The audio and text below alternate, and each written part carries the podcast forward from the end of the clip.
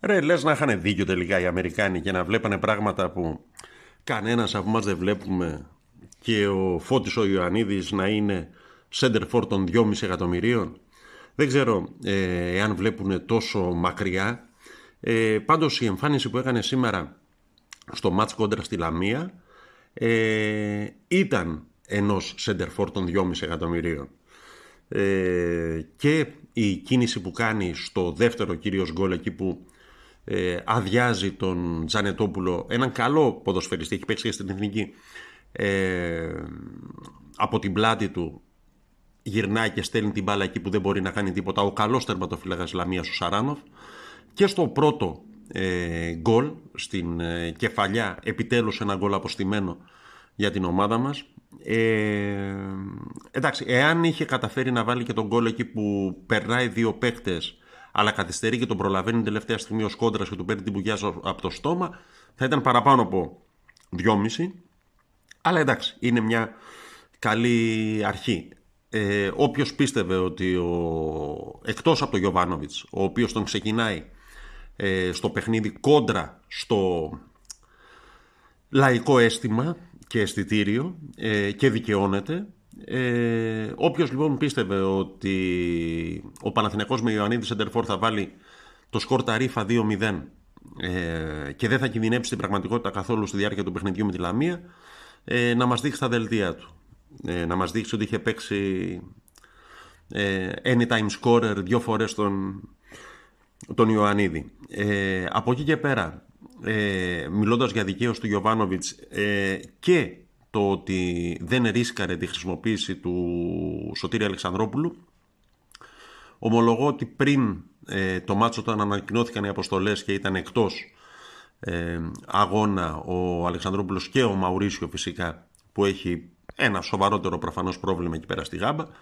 ε, ήμουνα λίγο ανήσυχος, με την έννοια ότι ήταν πολύ μετρημένα κουκιά οι εναλλακτικές που είχε ο Παναθηναϊκός για το κέντρο του γηπέδου. Δηλαδή ήταν οι εξής τρεις και ο Γκουρμπέλης που ερχόταν με τη δυνατότητα να παίξει, ξέρω εγώ, είκοσι πέντε, τριάντα, τριάντα πέντε λεπτά σε φουλ αγωνιστικό ρυθμό. Και ο Αγιούμπ φυσικά, να μην το ξεχνάμε. Ε, εντάξει, δικαιώθηκε ο Ιβάν, καιρός ήτανε, σε μια επιλογή του λίγο ρισκαδόρικη, λέω εγώ.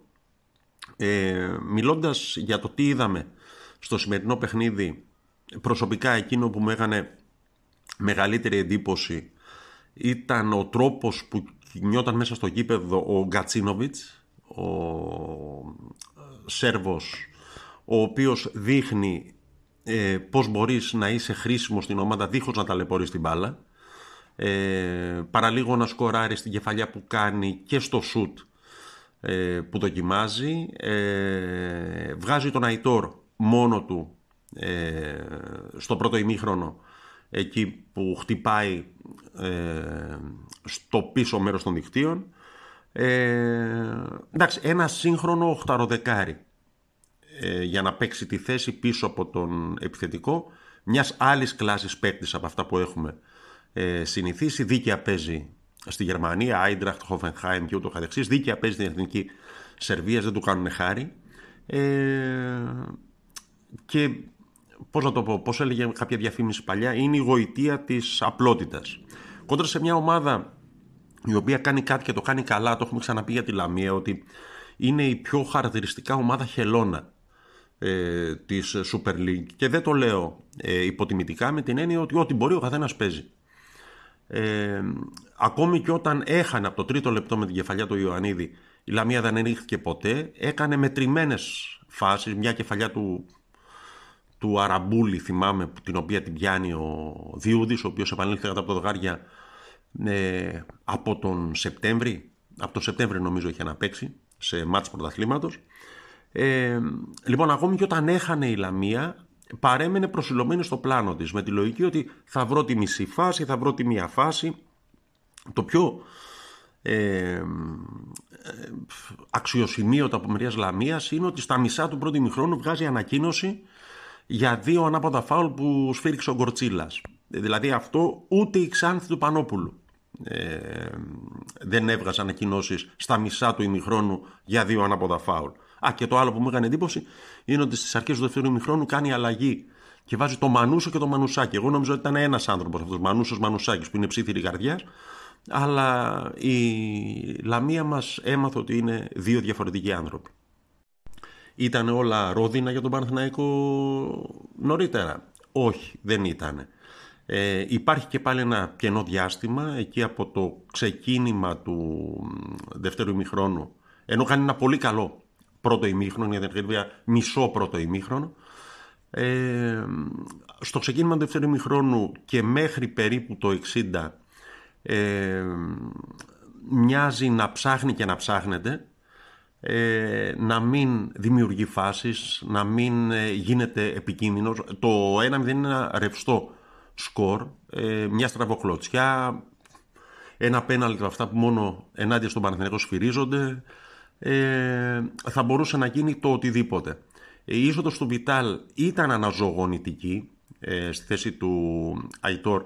Ε, ανακάτεψε λίγο το, το παιχνίδι, έκανε δύο φάσεις ο Βραζιλιάνος, ο οποίος δείχνει ότι είναι καλός παίκτης, αλλά μοιάζει να είναι λίγο μπλαζέ, δεν ξέρω, μπορεί εγώ να το βλέπω έτσι, αλλά μοιάζει να είναι λίγο μπλαζέ, μοιάζει λίγο σαν να λέει «Πού με φέρατε τώρα και τι να κάνω, εγώ είμαι για άλλα καλύτερα».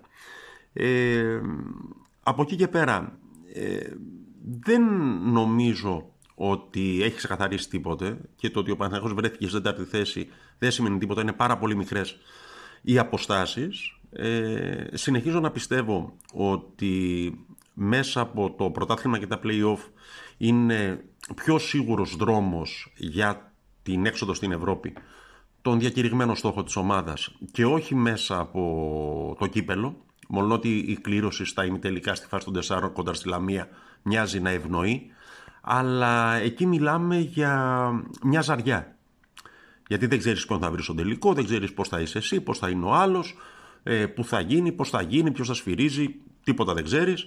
Ε, ενώ στο πρωτάθλημα ε,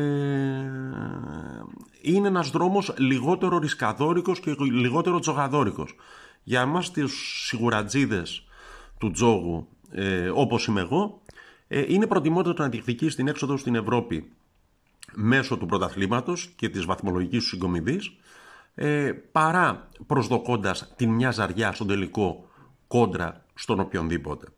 Απ' την άλλη θα μου πεις ότι το κύπελλο είναι ένας τίτλος και δεν έχεις καλομάθει τα τελευταία χρόνια ως τίτλος, σωστό είναι και αυτό, αλλά νομίζω ότι προέχει η βαθμολογική συγκομιδή.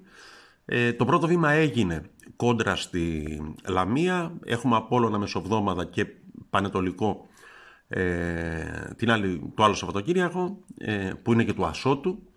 Ε, αυτό ήταν τελώνου και Φαρισαίου, έτσι, για όσους τηρούν τα θρησκευτικά.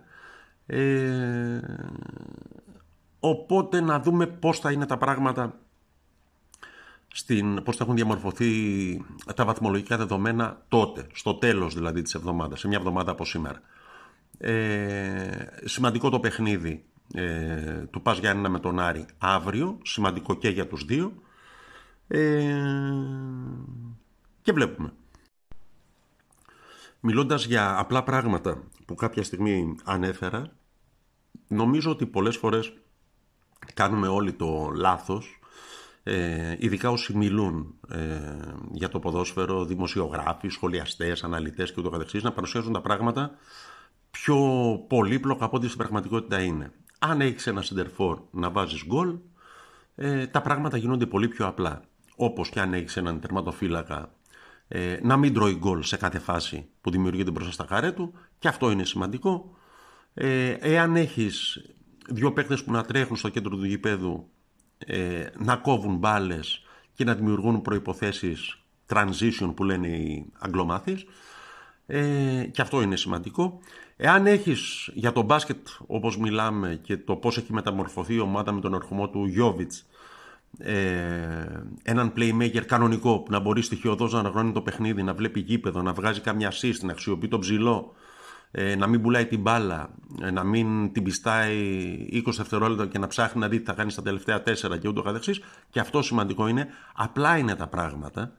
Ε, οι βασικές αρχές του αθλητισμού, όσο και αν συσκοτίζονται από όλη τη θεωρία και τη φιλολογία που έχει αναπτυχθεί τα τελευταία ειδικά χρόνια γύρω από αυτό, συνεχίζουν να ισχύουν. Ε, εντάξει, μια καλή Κυριακή ήταν. Εντάξει, δεν ξέρω πώς στενοχωρηθήκαν που έχασε η Σάκαρη, ο Τσιτσιπάς και ούτω καθεξής. Εντάξει, δεν πειράζει, ε, θα προχωρήσουμε. Ε, για τον Παναθηναϊκό ήταν μια όμορφη Κυριακή. Όχι ότι έγινε κάτι σημαντικό, τα σημαντικότερα παραμένουν μπροστά μας, δεν έχει κρυφθεί τίποτε, αλλά τουλάχιστον ισχύει αυτό που λέει η άλκιστη πρωτοψάλτη στο τραγούδι με το οποίο τελειώνουμε. Ο Τάκης Ρτσόνης, είμαι Παναθηναϊκός, είκοσι τέσσερα τελεία τζι άρ, η γκρίνια φέρνει γκίνια και είπαμε, ό,τι λέει η άλκιστη ισχύει.